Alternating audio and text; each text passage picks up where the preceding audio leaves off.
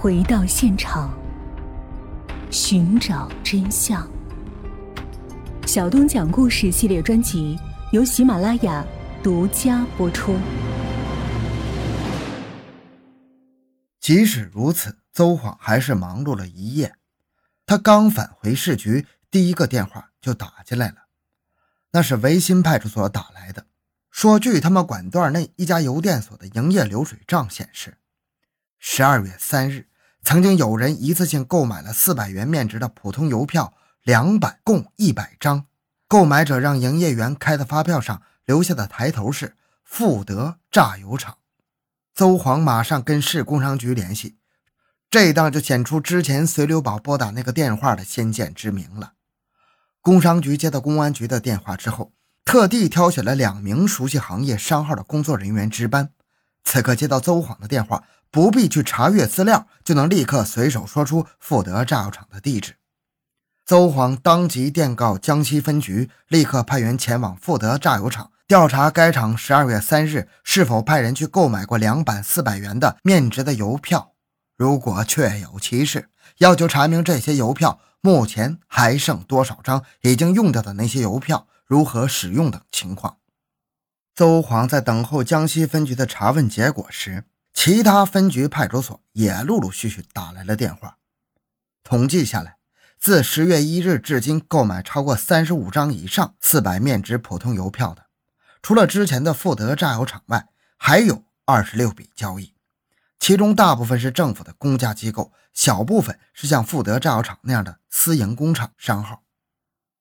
邹黄守在电话机旁一一接听啊，凡是工厂商号的，就向市工商局询问清楚地址后，向所在地的分局或者派出所下达立刻出警调查的指令；凡是公家机构的，他都是知晓地址的，就直接通知相应的分局、派出所前往调查。这样。一直忙碌到次日清晨，把所有交易的买方都一一查到了，全部是公家机构、厂商或者私营工厂商号，没有私人，而且购买方的邮票使用和留存都没有疑点，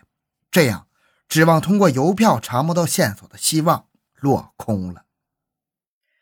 对印章的调查由侦查员王大培、陈白勇两个人负责。王大培会驾驶摩托车，所以他们驾驶着摩托车自己出去进行调查。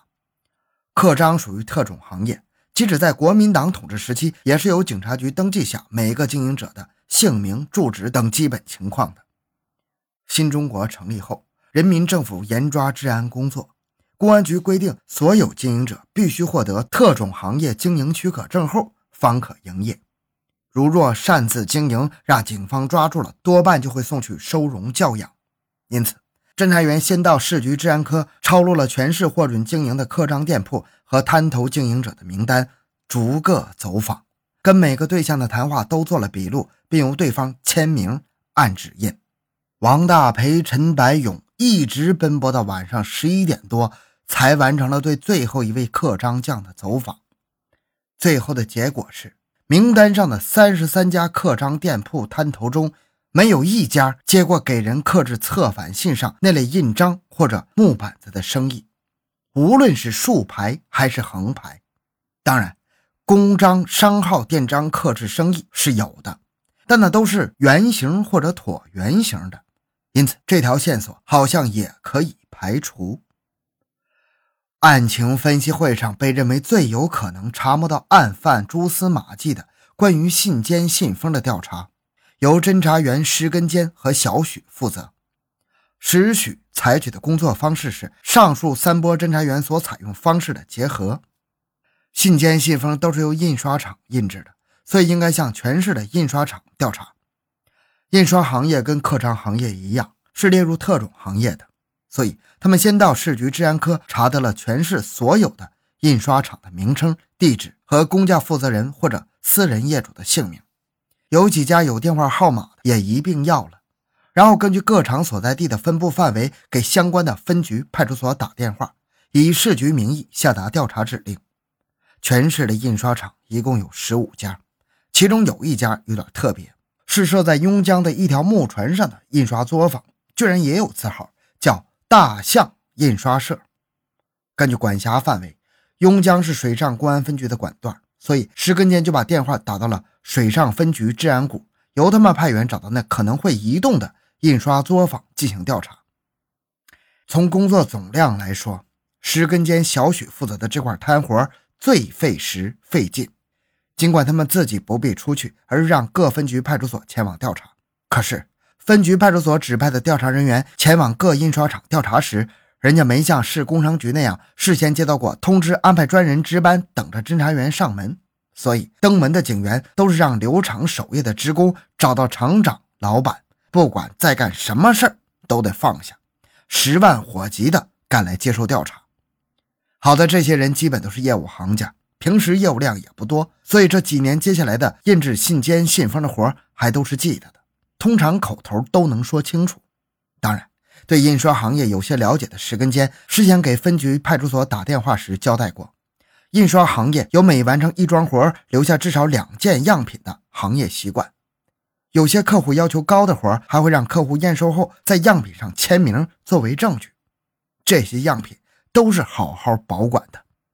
所以，光凭对方接待人员口头说有还是无是不能作数的，必须得让他们打开存放样品的柜子，把该厂印制过的信笺、信封留下的样品一件件都拿来过目，这是最牢靠的法子。这样，等到各路警员完成调查，返回分局或者派出所，再把电话打到侦查指挥部时，东方的天际已经呈现鱼肚白了。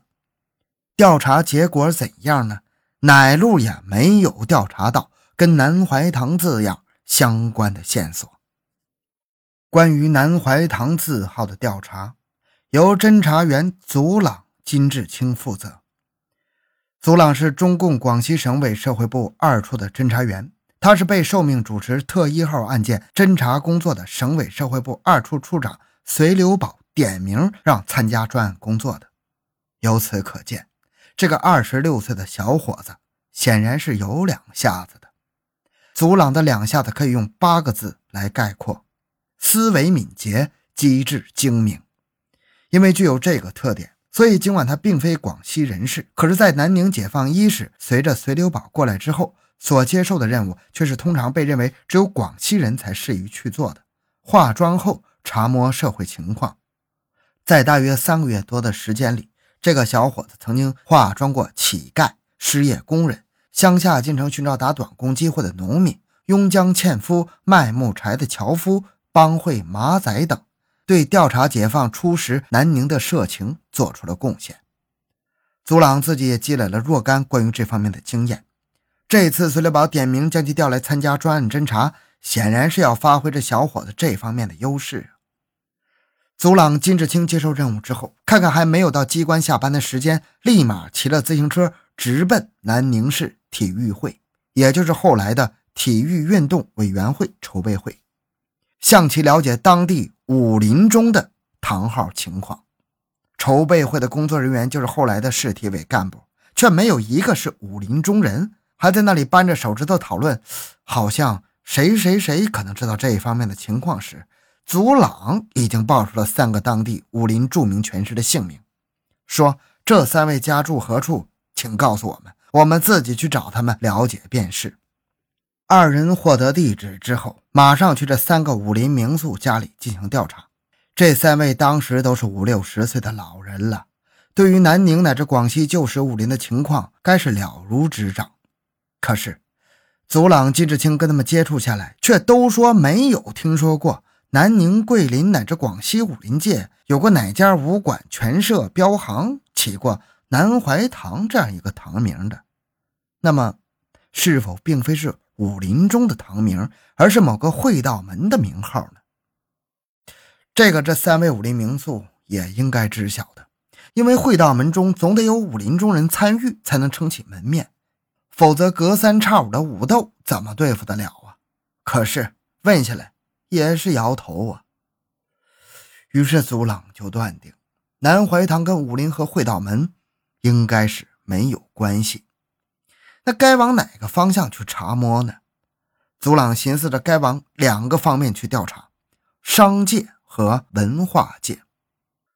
南怀堂这三个字可以适用于商业店铺的名号，特别是中药行业、古玩行业，这都有把经营店铺起名某某堂的习惯。此外，文人搞结社玩一把文雅时也有这种嗜好。于是，祖朗金志清返回市局，先向市工商局打电话询问档案中是否有南怀堂这样一家店铺，包括已经申请获准歇业的。那边查下来说没有。祖朗又问明了本市几家有名的中药古玩店铺的地址，给管段分局或者派出所打电话，要求立刻派人前往向老板调查南宁是否有过南怀堂这么一家字号。然后，祖朗又给市文化局去电，那边却无人值班。跟金志清交换意见之后，两人再次骑车出门，去哪里？奔南宁日报、广西日报两家报社。向这两家报社的记者、编辑了解，是否听说过文化界有南怀堂这样一个社团之名或者个人书斋名号。两个人的调查不可谓不周到啊，可是还是一无所获呀。